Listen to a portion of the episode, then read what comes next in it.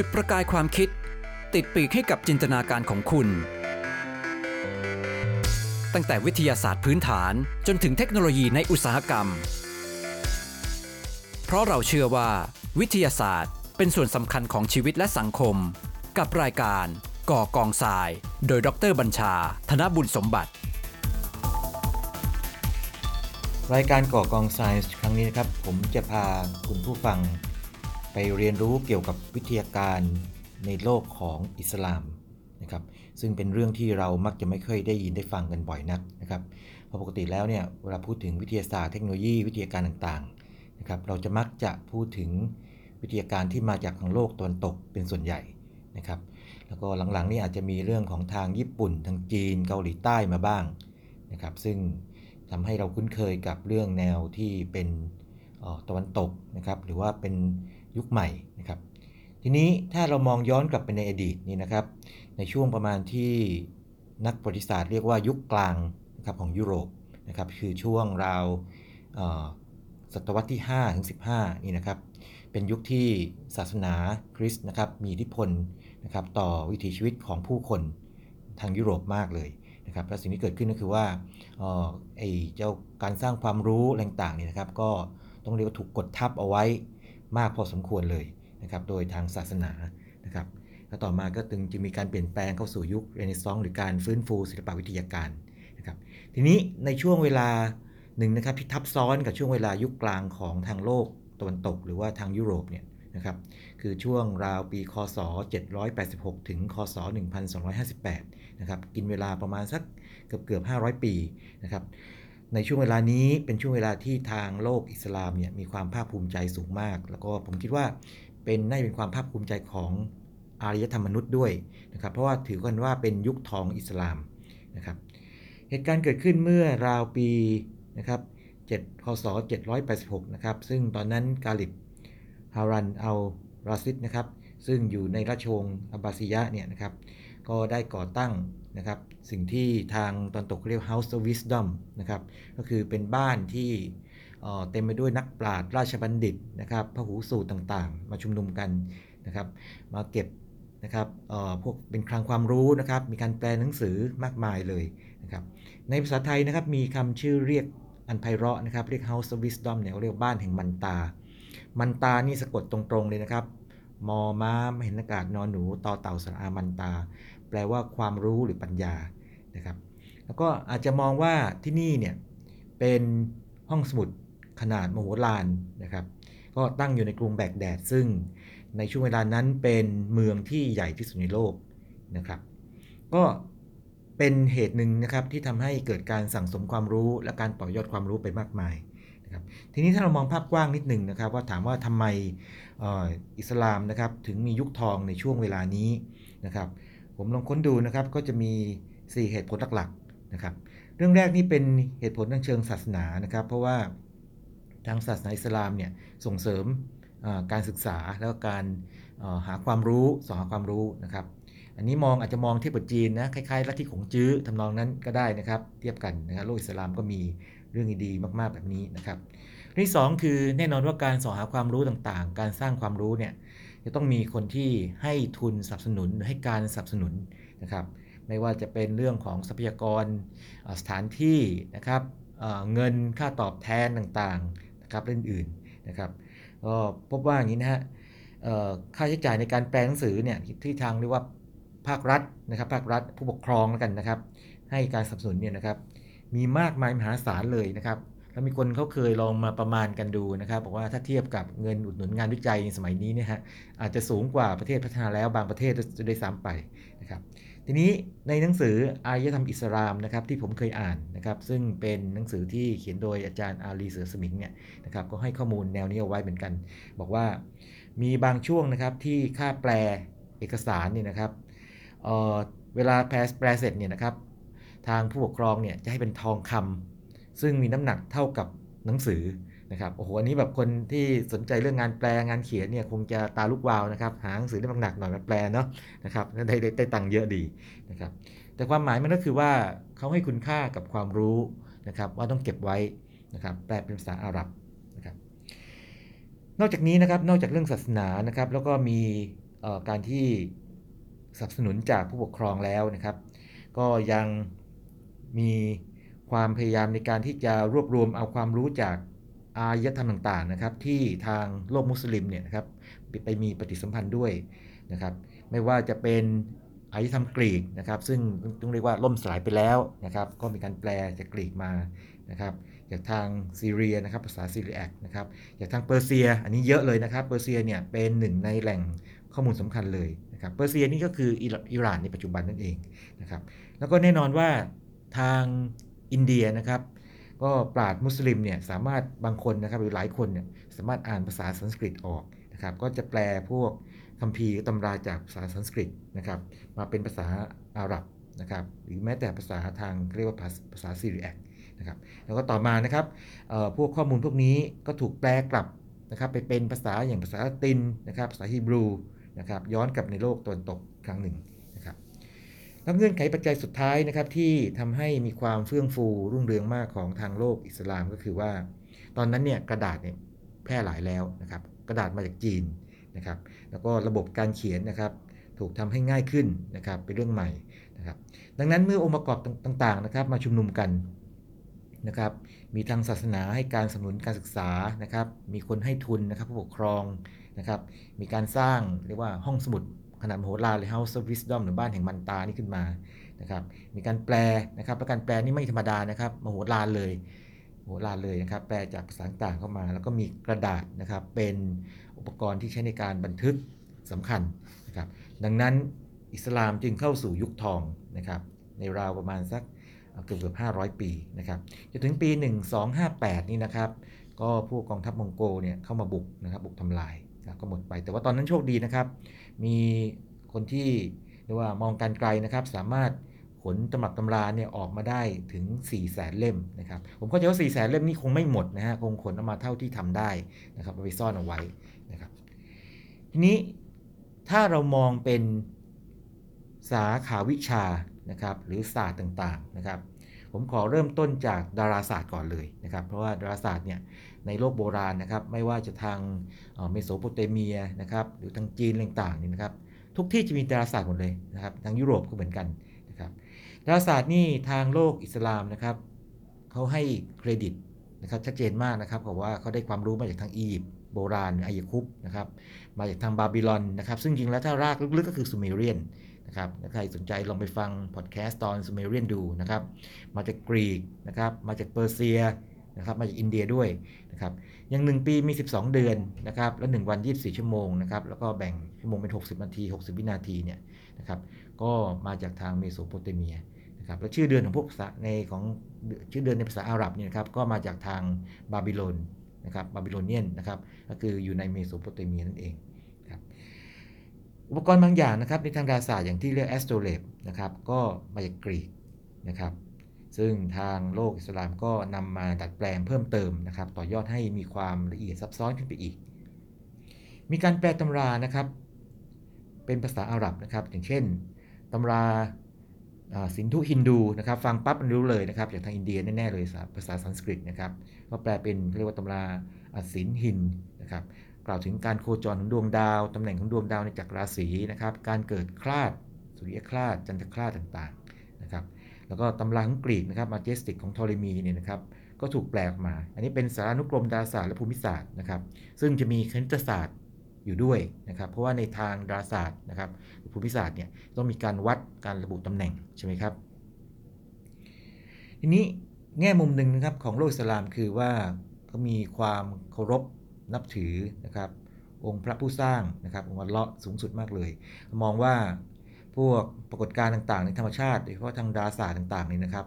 เป็นการแสดงหิทธานุภาพของอัลเลาะห์นะครับซึ่งไม่ได้ส่งผลต่อโชคชะตา นั่นคือหลักการนะครับ แต่ในทางปฏิบัติเนี่ยพอเอาเข้าจริงแล้วนะครับ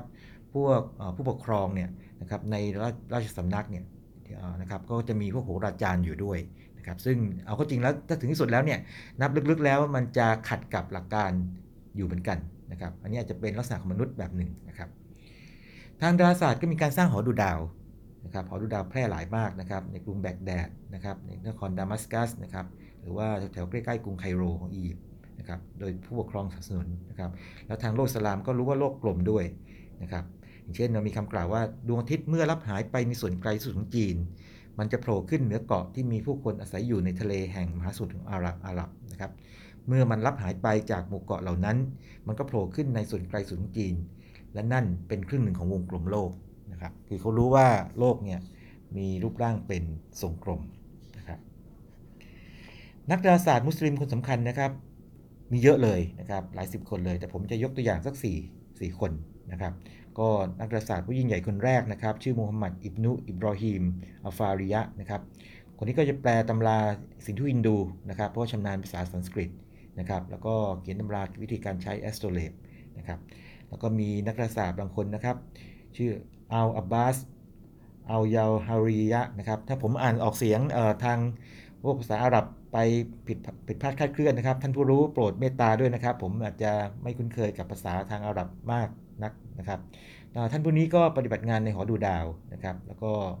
มีตารางสร้างตารางตำรานะครับ เกี่ยวกับตารางและปฏิทินดาราศาสตร์ มีสินอิบนุอาลีอามุจยิมนะครับเป็นผู้ตรวจการหอดูดาวนะครับแต่งตำราด้วยนะครับแล้วก็มีอัลบัตตานีนะครับคนนี้เรียกว่าเป็นโทเลมีของชาวอาหรับเลยนะครับก็เป็นคนที่นำเอาวิชาตรีโกณมิติมาใช้ทางดาราศาสตร์นะครับแล้วก็เขียนตำราอธิบายนะครับตำราดาราศาสตร์สี่เล่มของโทเลมีนะครับแล้วก็เจอข้อผิดพลาดโทเลมีด้วยนะครับ สังเกตไหมครับพวกปราชญ์พวกนี้นะครับนอกจากจะมีความรู้แล้วเนี่ยชอบแต่งตำราเขียนตำราบันทึกไว้นั่นเอง ถัดมานะครับคณิตศาสตร์นะครับ ทางโลกอิสลามเนี่ยก็ยอมรับว่าได้รับข้อมูลนะครับหรือความรู้มาจากทั้งกรีกนะครับ เช่นตำรามาเจสิกของโทเลมีที่กล่าวไปแล้วนะครับ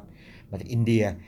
หลายหลายท่านคงรู้เลยว่าตัวเลขที่เราใช้อยู่ปัจจุบันเนี่ยเรียกว่าฮินดูอาราบิกนะครับบางทีเลขอาราบิกเฉยๆเนี่ยอาจจะไม่ครบนะครับเลขฮินดูอาราบิก เพราะว่าทางอิสลามเนี่ยมองว่ามันใช้งานง่ายกว่าสะดวกกว่านะครับ แล้วก็เขา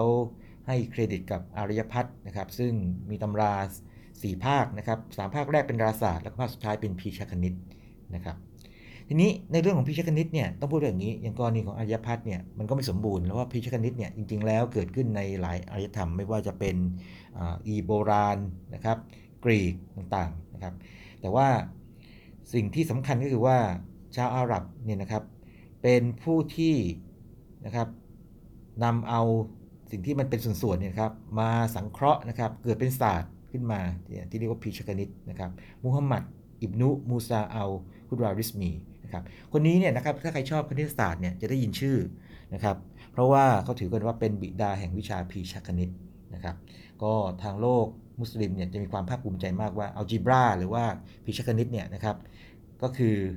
มาจากทางโลกมุสลิมนี่เองนะครับจริงมีคำว่าเอาเอานี่ก็พอพอเดาได้เนะนะครับ อีกอันนึงคือเป็นเรขาคณิตนะครับในทางคณิตศาสตร์ทำไมต้องเป็นเรขาคณิต เพราะว่าเวลาศึกษาดาราศาสตร์นะครับหรือว่าศึกษาพวกเกี่ยวกับแสงทัศนศาสตร์เนี่ยนะครับก็ต้องมีการลากเส้นมีมุมต่างๆ ใช่ไหมครับ ต้องใช้ทีนี้ทางโลกสลามเนี่ยก็จะให้เครดิตว่าถ้าเป็นเชิงทฤษฎีเนี่ยกรีกนี่เก่ง แต่ถ้าเป็นเชิงการประยุกต์นะครับ ก็จะเป็นทางโลกมุสลิมนะครับ ซึ่งเดี๋ยวผมจะพูดต่อไปนะครับ ชื่ออัลฮัสเซนนะครับอิบนุอัลไฮซัมมีข้อสังเกตบางอย่างนะครับ อย่างพวกศิลปะอิสลามนี่นะครับ ซึ่ง เขาจะมีการห้ามทำรูปเคารพ สังเกตไหมครับ จะแตกต่างทางคริสต์เลยทางคริสต์เนี่ยหรือทางพุทธศาสนานะครับ ก็จะมีการสร้างรูปเคารพนะครับขององค์ศาสดา หรือว่าพวกนักบุญนักบวชต่างๆ เป็นต้นนะครับ แต่ทางโลกอิสลามเนี่ยนะครับจะไม่มีเรื่องพวกนี้ ดังนั้นเนี่ยนะครับมีคำอธิบายหนึ่งนะครับ ผมเคยอ่านเจอมาบอกว่า เนื่องจากทางอิสลามเนี่ย ห้ามสร้างพวกรูปเคารพต่างๆนะครับเขาจึงไปโดดเด่นทางด้านงานเชิงเรขาคณิตนะครับศิลปะอิสลามจึงมีความสวยงามมากนะครับ พวกเรขาคณิตต่างๆเก่งมากนะครับอีกวิชาหนึ่งที่น่าสนใจมากนะครับคือเคมี แล้วก่อนเคมีคือสิ่งที่เรียกว่าอัลเคมีนะครับหรือการเล่นแร่แปรธาตุนะครับซึ่งภาษาสวยๆเรียกรสายนเวทนะครับ พูดง่ายคือ อยากทำสองอย่างนะครับ เปลี่ยนของที่มูลค่าต่ำเช่นพวกตะกัวเนี่ยให้กลายเป็นทองคำกลายเป็นเงิน แล้วก็อย่างคือหายาอายุวัฒนะนะครับ เรื่องนี้ก็มาจากทางอีโบราณก่อนนะครับ แล้วก็กรีกโรมันก็รับมานะครับยังไงก็ดีเนี่ยนะครับ โลกมุสลิมก็ได้เรียนรู้อย่างที่ผมเรียนทราบตั้งต้นว่าเขาเรียนรู้จากทั้งโลกอดีตนะครับ อารยธรรมต่างๆนะครับที่มีอยู่ แล้วก็ที่ร่วมสมัยกับเขานะครับ ผ่านการค้านะครับ ผ่านการเชิญ การทูตต่างๆมานะครับยกตัวอย่างทั้งสามคนนะครับที่มีความโดดเด่นมากนะครับในเชิงเคมีนะครับยาบีอิบนุไฮยานนะครับท่านนี้เนี่ยถือว่าเป็นบุคคลแรกเลยที่ใช้ห้องทดลองทางเคมีนะครับ แล้วก็ทำกระบวนการเคมีเยอะเลยนะครับไอระเหยตกผลึกการกลั่นควบแน่นการหลอมการกรองต่างเตรียมสารอย่างกรดไนตริกกรดอะซิติก น้ำประสานทอง สารประกอบของประหลอดได้ด้วยนะครับ ก็สังเกตว่าทองแดงทำให้เปลวไฟเป็นสีเขียวนะครับ หรืออย่างบางคนนะครับก็จะสร้างวิทยาลัยนะครับด้านวิทยาศาสตร์การทดลองนะครับ แล้วก็ตำราของเขาเนี่ยนะครับก็ถูกแปลเป็นภาษาสเปนก็มีนะครับ แล้วก็มีบางท่านนะครับ ก็จะเน้นบริสารเคมีนะครับ สามารถแยกธาตุออกออทองคำออกจากธาตุเงินโดยใช้กรดไนตริกได้นะครับคนนี้ผมขอให้ชื่อนิดนึงครับเอายูเดกีนะครับ เป็นคนแรกที่ประดิษฐ์แล้วก็ใช้หน้ากากป้องกัน ในห้องทดลองเคมีนะครับเพราะฉะนั้นเนี่ยนะครับโอ้โหหลังจากทำงานสักพักหนึ่งคงจะรู้ว่าสารเคมีนี่ไม่น่าจะดีต่อสุขภาพใช่ไหมครับก็จะมีการสร้างอุปกรณ์นะครับประดิษฐ์อุปกรณ์ขึ้นมาเพื่อป้องกันด้วยมีเรื่อง safety ด้วยนะครับถัดจากเคมีนะครับผมขอพูดถึงพฤกษศาสตร์ แล้วก็พวกวิชาพืชไร่นะครับพฤกษศาสตร์นี่คือบอทนีวิชาพืชไร่คืออ g โ o นมีนะครับจุดเน้นจะต่างกันพฤกษศาสตร์นี่จะเป็นวิทยาศาสตร์มากนิดหนึ่งอ g โ o นมีพืชไร่เนี่ยจะออกเน้นแนวปฏิบัตินะครับ พวกผลผลิตต่างๆพวกนั้นนะครับ แล้วก็ถือกันว่านะครับทางพฤกษศาสตร์เนี่ยก็มีปราชญ์ที่โด่งดังสุดนะครับชื่อยาวทีเดียวนะครับ อับดุลลอฮ์อิบนุอัมมัดอิบริอัลไบตอนะครับคนนี้แต่งตำราอ้างอิงสำคัญนะครับเป็นสัพทานุกรมนะครับขึ้นมานะครับโดยได้ข้อมูลจากกรีก แล้วก็ที่สำคัญคือเดินทางไปดินดินแดนต่างๆนะครับโดยรอบเลยนะครับกรีกแอฟริกาเหนืออียิปต์ซีเรีย เพื่อศึกษาแล้วก็รวบรวมพันไม้ในท้องถิ่นนะครับไม่ว่าจะนำมาเป็น เป็นยานะครับ กลิ่นของมันนะครับ บางชนิดอาจเป็นมีผลรับประทานได้นะครับ อีกคนหนึ่งที่โดดเด่นนะครับ คืออิมุสีนา คนนี้เดี๋ยวชื่อจะปรากฏบ่อยมากเลยนะครับ เพราะว่าเป็นคนที่เรียกว่าเป็นพหูสูตร เป็นโพลีแมสนะครับวันนี้ก็ศึกษาธรรมชาติและวงจรชีวิตของพันไม้หลายชนิดนะครับ ทีนี้ถ้าเป็นตำราด้านการเกษตรกรรม การเพาะปลูกนะครับพวกพืชไร่ต่างๆนี่นะครับตำราของทางโลกสลามเนี่ยนะครับเขาก็จะบูรณาการเลยนะครับ ของอพวกไอ้ทางกรีกโรมันนะครับ แล้วก็พวกแอฟริกันในดินแดนเอนเดลูเซีย เอนเดลูเซียนี่ผมให้ข้อมูลนิดหนึ่งนะครับ เอนเดลูเซียเนี่ยก็คือดินแดนในคาบสมุทรไอเบีเรียในปัจจุบันก็คือสเปนโปรตุเกส พื้นที่แถบนั้นนะครับอุดมสมบูรณ์นะครับ ผู้คนก็ชำนาญด้านเกษตรกรรมก็เลี้ยงสัตว์นะครับ เพาะปลูกนะครับ ชลประทานด้วยนะครับ แล้วก็สมบัติของพันธุ์พืชนะครับ ทางโลกอิสลามก็จะเรียกว่าไปนำเอาข้อมูลพวกนี้มานะครับ แล้วมาต่อยอดทีหนึ่งนะครับมีความเก่งกาจ ถัดจากพืชก็พูดถึงสัตว์สักนิดหนึ่งนะครับ มีตำราว่าด้วยสัตว์นะครับ เกี่ยวกับชีวิตสัตว์นะครับ พูดถึงเรื่องของชื่อลักษณะการลงชีวิตของมันนะครับ แล้วก็สัตวแพทย์นะครับภาษาทางอาหรับเนี่ยเรียกว่าใบตอนะครับ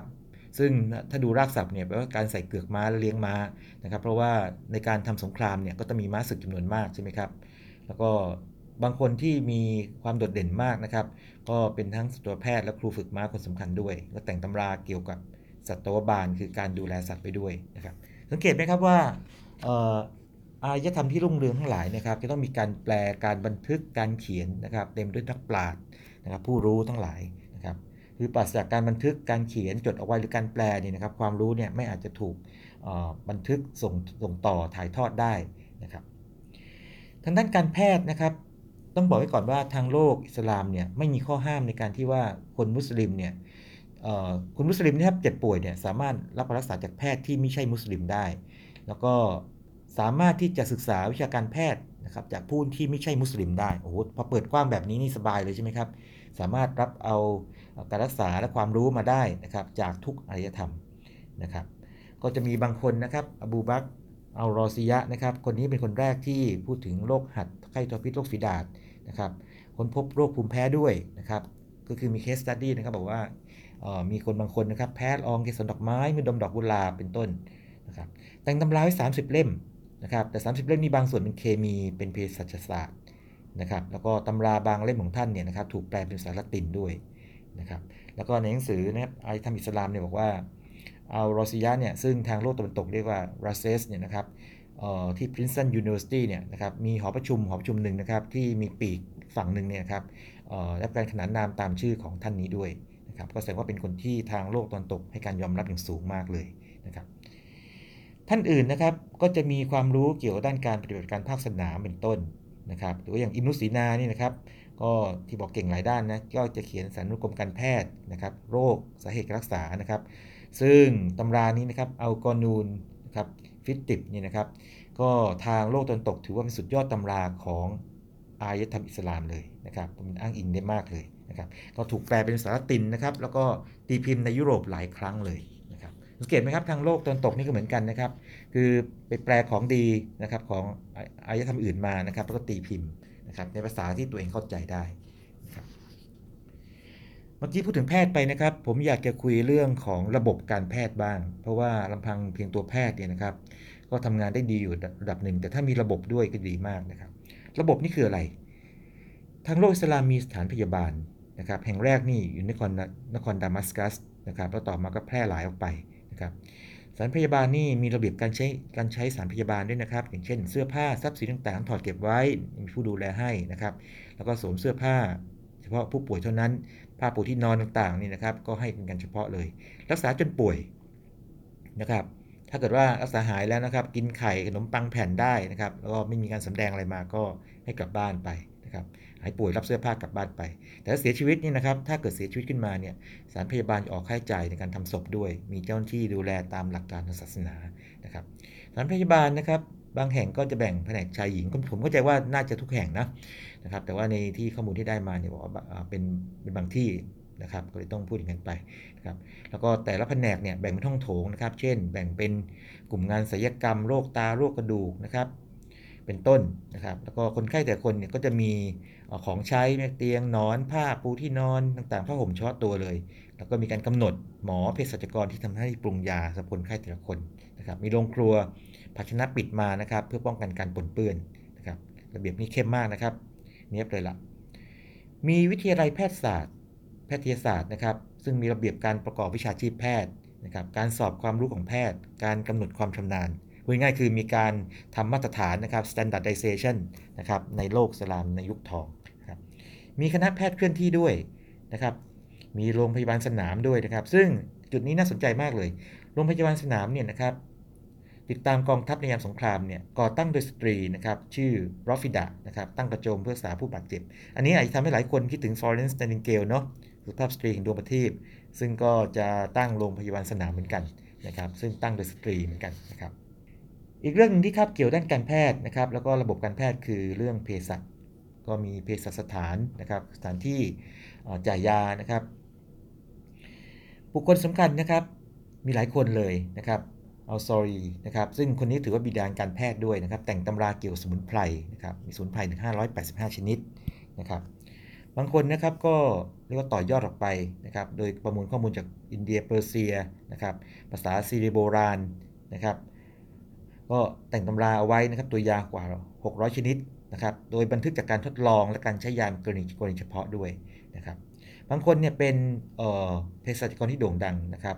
มาสุไวนะครับอิลมาดีนนะครับคนนี้เนี่ยตำราถูกแปลเป็นภาษาละตินนะแพร่แพร่หลายมากนะครับในยุคกลางนะครับบางคนก็เป็นนักพฤกษศาสตร์ด้วย อย่างพฤกษศาสตร์กับเรื่องผงหยุกยาเนี่ยมันมันคาบเกี่ยวกันเนาะเพราะว่ายาจำนวนมากก็มาจากทางต้นไม้นะครับพวกสมุนไพรต่างๆนะครับตำรางเขานี่นะครับนะครับชื่ออิมนุนะครับเอาใบตอเนี่ยนะครับตำรางเขาเนี่ยนะครับมีพูดถึงพืชสมุนไพรกว่า 2,000 ชนิด ในการบำบัดรักษาโรคนะครับ แล้วก็มีคนหนึ่งนะครับ อินุสีนาอีกแล้วนะครับคนนี้ก็มีบันทึกตัวยาไว้กว่า 760 ชนิดนะครับอินุสีนานี่ผมให้ข้อมูลนิดนึงนะครับเมื่อกี้ลืมบอกไปนะครับทางโลกตะวันตกเรียกว่าอวิเซนนานะครับเป็นมาจากเป็นภาษาละตินนะครับโลกอิสลามก็มีความเก่งกาจทางด้านธรณีวิทยานะครับ รู้เรื่องของกระบวนการเกิดชั้นหินจากน้ำนะครับ การเกิดหินจากไฟนะครับ ค้นพบน้ำหนักหิน นะครับสารอินทรีย์ต่างๆนะครับน้ำหนักจำเพาะต่างๆนะครับแล้วก็พูดถึงน้ำขึ้นน้ำลงด้วย แต่ว่าอย่างหนึ่งที่น่าสนน่าสนใจคืออย่างนี้ ข้อมูลทางเกี่ยวธรณีวิทยาเนี่ยนะครับนะครับมันกระจัดกระจายอยู่ตามที่ต่างๆนะครับอยู่ในวิชาเคมีบ้าง ภูมิศาสตร์บ้างเภสัชบ้าง ประธานุกรมบ้างนะครับดังนั้นเนี่ยมันจะไม่เป็นหมวดหมู่ชัดเจนมากๆเลย เรื่องก่อนสุดท้ายนะครับ คืออะไรที่คนทางโลกมุสลิมน่าจะภูมิใจมาก คือเรื่องเกี่ยวกับ optics คือทัศนศาสตร์นะครับ แล้วก็เกี่ยวกับดวงตานะครับทางโลกอิสลามเนี่ยนะครับก็จะมีมุสลิมเนี่ยก็จะมี ความภูมิใจมากนะครับ โดยเฉพาะคนที่ที่ชื่อนะอิบนุอัลไฮซัมนะครับ ผมเรียนทราบไว้อย่างนี้นะครับ เมื่อปี คศ 2015 นะครับ ตอนนั้นเนี่ยระดับโลกเนี่ยเขาฉลองสองอย่าง คือเขาฉลองทฤษฎีสมรรถภาพทั่วไปไอน์สไตน์เนาะครบร้อยปีขณะเดียวกันเนี่ยเขาฉลองครบพันปีนะครับของอิบนุอัลไฮซัมนะครับ โดยประกาศให้เป็น International Year of Light and Light-Based Technology คือปีแห่งแสง และเทคโนโลยีเกี่ยวกับแสงนั่นเองนะครับทำไมครับทำไม เพราะว่า อิบนุอัลไฮซัมหรือว่าอัลฮัสเซนเนี่ยนะครับแต่งตำราเอาไว้นะครับเจ็ดเล่มนะครับซึ่งถูกแปลเป็นภาษาละตินนะครับแล้วก็โด่งดังมากนะครับคนดังๆอย่างกาลิเลโอเลโนโด ดาวินชีเนี่ยก็ใช้งานนะครับ ทีนี้แต่งตำราเดียวไม่พอเพราะว่าเขาเป็นนักทดลองด้วยนะครับ คือเขายืนยันว่าสิ่งที่จะถูกเเชื่อถือได้เป็นความรู้เนี่ยนะครับต้องมีหลักฐานเชิงประจักษ์นะครับยืนยันอยู่นะครับ สร้างกล้องรูเข็มต่างๆนะครับ และมีการทดลองนะครับ เกี่ยวกับการมองเห็นของคนนะครับ นอกจากนี้นะครับอัลเซนนี่ยังมีความเก่งกาจเรื่องอื่นในทัศนศาสตร์ด้วย เช่น ปัญหาทางเรขาคณิตนะครับ ซึ่งมองแล้วคล้ายๆแคลคูลัสนะครับ ปัญหาเเกี่ยวกับเรื่องของจำนวนทฤษฎีจำนวนนะครับในคณิตศาสตร์นะครับ ดาราศาสตร์นี่ก็รู้นะครับ หรืออย่างเทววิทยานี่ก็รู้นะครับอย่างทางดาราศาสตร์เนี่ยนะครับเขาเขียนตำราวิชาการทางด้านดาราศาสตร์เอาไว้25 ชิ้นนะครับ เกี่ยวกับตำแหน่งทางช้างเผือก การระบุเส้นเมริเดียนอย่างแม่นยำ นะครับการจำลองการเคลื่อนที่ของดาวเคราะห์นะครับเป็นต้นนะครับนั่นคือเรื่องของทางทัศนศาสตร์นะครับแล้วเกี่ยวกับการมองเห็น ซึ่งผมย่อมากเลยครับวันนี้นะครับจริงเรื่องนี้เนี่ยเป็นอีกเรื่องหนึ่งเลยนะครับผมเคยพูดพอดแคสต์ในไทยพีบีเอสตอนนึงด้วยนะครับเล่าถึงเกี่ยวกับอัลฮาเซนเนี่ยนะครับเดี๋ยวยังไงอาจจะเราไปหาหาฟังดูได้นะครับแล้วเรื่องสุดท้ายนะครับคือฟิสิกส์เอาฟิสิกส์ไว้สุดท้ายเลย กับเรื่องที่คาบเกี่ยวกันคือสิ่งประดิษฐ์เชิงกล ฟิสิกส์นี่นะครับแน่นอนว่าก็เป็นหนึ่งในวิทยาศาสตร์กายภาพที่สำคัญนะครับแล้วก็อย่างอวิสินานะครับหรืออิมนุสินาเนี่ยก็จะศึกษาในแง่ของเกี่ยวกับเสียงอะคูสติกนะครับบางคนนะครับก็ศึกษาพวกในการลุกตุ้มนะครับบางคนก็ศึกษาพวกเกี่ยวกับความดันของเหลวนะครับมีความชำนาญที่หลากหลายหลายอย่าง แต่ถ้าเป็นสิ่งประดิษฐ์เชิงกลเนี่ยต้องยกให้ทั้งโลกสลามเลยนะครับโลกมุสลิมเลย เพราะว่าพวกเครื่องจักรเกี่ยวกับน้ำเนี่ยเก่งมากนะครับแล้วก็ที่โดดเด่นก็จะมีพี่น้องตระกูล บานูมูซานะครับชื่อโมฮัมหมัดอัมมัดแล้วก็อัลฮัสซานนะครับสามท่านนี้เนี่ยก็ร่วมกันออกแบบอุปกรณ์นะครับเชิงกลที่ใช้น้ำนะครับในการขับเคลื่อนเนี่ยเอาไว้กว่าร้อยชิ้นแล้วเขียนตำราไว้ด้วยนะครับเช่นเครื่องมือช่วยส่งน้ำขึ้นที่สูงนะครับเครื่องมือดูดาวขนาดใหญ่หมุนด้วยแรงดันน้ำเครื่องมือทางเกษตรกรรมนะครับที่มันส่งเสียงอัตโนมัติ เมื่อน้ำในบ่อพักถึงขีดกำหนดไว้เป็นต้นนะครับเมื่ออประมาณสักหลายปีก่อนเนี่ยเกือบ 10 ปีแล้วนี่ครับ ถ้าจำไม่ผิดคือปี 2012เนี่ยอพวชเนี่ยก็เคยจัดนิทรรศการนะครับ เป็นนิทรรศการที่นำเอาความรู้นะครับของทางโลกอิสลามเนี่ยมานะครับ ชื่อสุลต่านออฟไซเอนส์วิทยาการในโลกมุสลิมมานะครับ แล้วก็เอานาฬิกาช้างพลังน้ำคือเอามาหลายอย่างมากเลย แต่มีอันนึงที่ผมรู้สึกประทับใจมาก เพราะว่าเป็นทั้งเชิงเชิงกลวิทยาศาสตร์เทคโนโลยีนะครับ แล้วก็เชิงศิลปะด้วย เป็นนาฬิกาช้างพลังน้ำนะครับ ซึ่งวิจิตรมากนะครับ เพราะว่าสร้างถวายกษัตริย์นะครับ แห่งดิยาบักนะครับซึ่งอยู่ในตุรกีปัจจุบันนะครับมันจะมีชามมีรูนะครับซ่อนอยู่ในระบบนะครับแล้วก็ค่อยๆจมในน้ำนะครับพอจมปั๊บลูกบอลถูกปล่อยออกมานกฟีนิกซ์เนี่ยหมุนนะครับหน้าปัดหมุนแล้วก็ตุ๊กตาที่นั่งอยู่นะครับที่มองเห็นเนี่ยเอียงหน้าด้านหนึ่งนะครับมีนกเหยี่ยวมีมังกรนะครับมังกรนี่สามารถเลื้อยลงมานะครับตามแกนได้นะครับแล้วก็มีควานช้างต่างๆนะครับมันก็ถูกเวียนวนรอบไปนะครับมีกลไกแบบนี้ซับซ้อนเลย นะครับถ้าใครสนใจลองไปหาดูนะครับ เป็นพวกคำว่าพวกในกาช้างพลังน้ำนะครับน่าจะเจอในอินเทอร์เน็ตอันดับหนึ่งเลยนะครับ แล้วก็สุดท้ายนะครับขอพูดถึงคนคนหนึ่งนะครับที่น่าจะโดดเด่นมากเลย สมมติผมถามว่าใครที่สร้างเครื่องบินได้เป็นคนแรกเนี่ยพวกเราก็จะบอกว่าเป็นพี่น้องตระกูลไรท์ใช่ไหมครับแต่นั่นคือเครื่องบินสมัยใหม่นะครับแล้วถามว่าใครที่บินได้จริงๆเป็นคนแรกนะครับ ไม่ใช่ดาวินชีแน่นอน ดาวินชีนี่ออกแบบนะครับแต่ไม่ได้บินนะครับนะปรากฏว่าคนคนนี้มาก่อนดาวินชีด้วยนะครับ เพราะว่าคนคนนี้อยู่ในยุคทองอิสลามนะครับ ชื่ออับบาส อิบนุฟรีนัสนะครับ เป็นนักบินคนแรกเลยนะครับ เป็นชาวอันดิรสอันดาลูเซียนะครับจำได้ไหมครับ อยู่แถวทางสเปนโปรตุเกสนะครับ คนนี้เป็นผู้ผู้สูตรนะครับ คือเป็นนักประดิษฐ์แพทย์วิศวกร เป็นนักดนตรีด้วยนะครับ แล้วก็เขาสร้างเครื่องร่อนทำจากโครงไม้ไผ่ผ้าและขนนกอินทรีนะครับ แล้วก็ก่อนที่จะบินเนี่ยนะครับ ซึ่งตอนที่สถานที่ทำการทดลองเนี่ยนะครับบินล่อนทลาเนี่ยนะครับอยู่ใกล้เมืองคอโดบาคือสเปนในปัจจุบันนะครับเขาบอกกับคนที่มามุงดูเฝ้าดูเขาบอกว่าฉันจะบินได้เหมือนนกด้วยการกระพือปีกขึ้นลงนะครับจริงๆแล้วเนี่ยจริงไม่กระพือปีกขึ้นลงนะมันเป็นเครื่องร่อนนะครับเป็นเครื่องร่อนนะครับหากทุกอย่างเป็นไปได้ด้วยดี หลังจากบินร่อนอยู่ช่วงเวลาหนึ่ง ฉันจะกลับลงมาอย่างปลอดภัยนะครับ ก็ มีทั้งโชคดีโชคร้ายนะครับเอาโชคร้ายก่อนนะครับโชคร้ายคือลงแบบไม่สวยเท่าไหร่นะครับบาดเจ็บที่กระดูกสันหลังนะครับแต่โชคดีคือรอดชีวิตนะครับแล้วก็ว่ากันว่าบินนานอยู่ประมาณ10 นาทีนะครับก็ถือกันว่าเป็นคนคนแรกที่บินได้จริงๆนะครับและนั่นเป็นการสะท้อนนะครับความยิ่งใหญ่ของยุคทอของอิสลามในหลายมิตินะครับ ทั้งนี้ผมพูดพอดแคสต์ยาวมากเลยนะครับ ยาวปกติมากเลยเพราะว่า ถือว่าเรื่องนี้เป็นเรื่องใหญ่ที่สำคัญมากนะครับ เพราะว่าปราศจากยุคทองอิสลาม ซึ่งชาวมุสลิมนะครับ ได้เก็บความรู้ต่อยอดความรู้สร้างสิ่งใหม่นะครับ สร้างนวัตกรรมขึ้นมาในหลายมิติเลยนะครับ การแพทย์การเกษตรเภสัชกรรม ดาราศาสตร์นะครับฟิสิกส์เครื่องจักรกลต่างๆนะครับหรือแม้แต่เมื่อกี้ที่เราไปคือการบินนี่นะครับ แล้วก็บันทึกเอาไว้นะครับ แล้วก็ถูกแปลเป็นภาษาละตินกลับไปให้ทางโลกตะวันตกไปต่อยอดนะครับปราศจากยุคทองอิสลามแล้วนะครับ ว่ากันว่านะครับยุคเนซองนี่อาจจะเกิดยากหรือจะไม่เกิดด้วยซ้ำไปนะครับ และนี่คือความสำคัญของความรู้นะครับที่สร้างโดยชาวมุสลิมในยุคทองอิสลามนะครับก็ก่อกองไซน์ครั้งนี้นะครับก็ขอจบเพียงเท่านี้นะครับ เราจะสรรหาเรื่องราวดีๆ ที่น่าสนใจมาฝากคุณผู้ฟังอีกครั้งหนึ่งครับ สวัสดีครับ และนี่คือรายการก่อกองทราย คุณผู้ฟังสามารถติดตามรายการได้ทาง NASDAQ Podcast ช่องทางต่างๆ ทั้งแอปบน PC, iOS และ Android แล้วพบกันใหม่ตอนหน้าครับ หากคุณเห็นว่าพอดแคสต์นี้มีสาระประโยชน์ก็แชร์ให้กับเพื่อนของคุณด้วยนะครับ